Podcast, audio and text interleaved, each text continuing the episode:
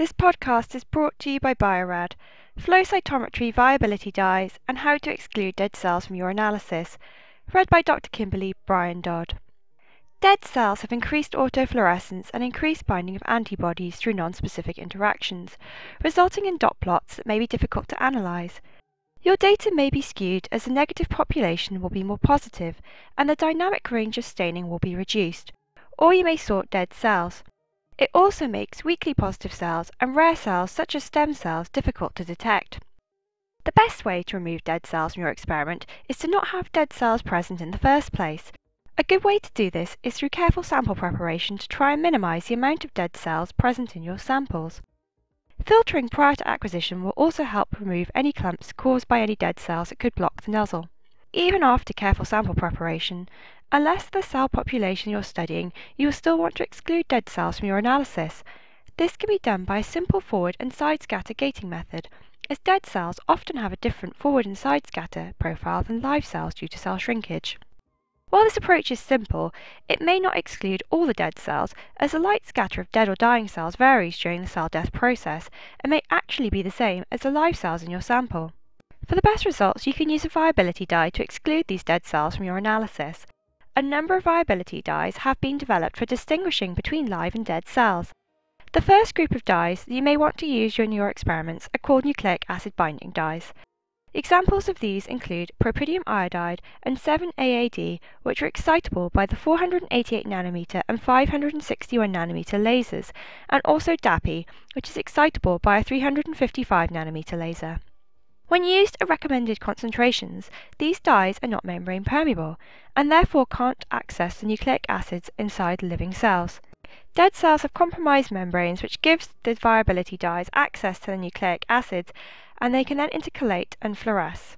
Propidium iodide binds double-stranded DNA non-specifically, binding roughly once for every 4 or 5 bases.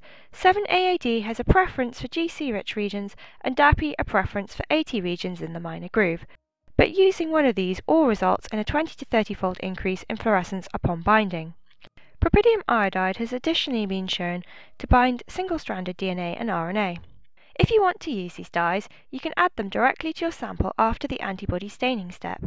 Following a brief incubation, you can then acquire your data as normal.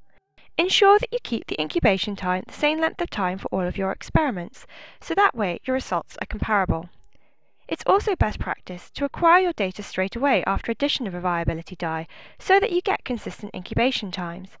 If you are planning on comparing results between experiments, make sure you use the same viability dye, as they do have different diffusion rates and can result in different results.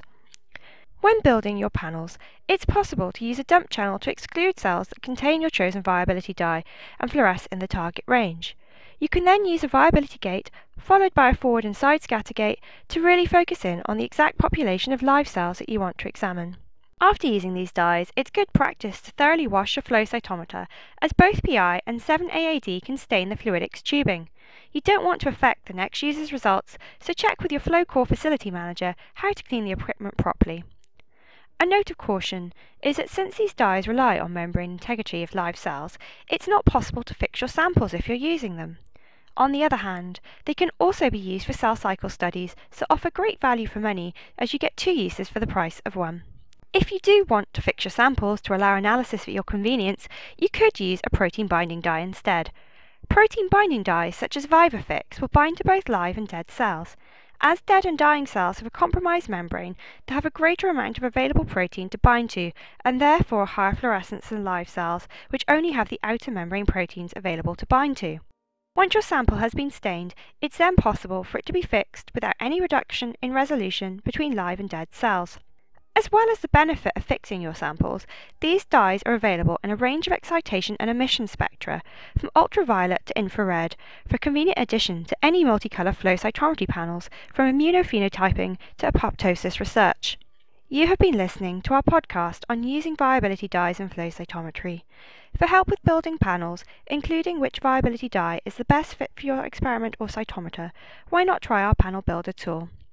We also have a range of flow cytometry resources, tips, tricks, and products designed to support your research on our website, bio-rad-antibodies.com slash flow.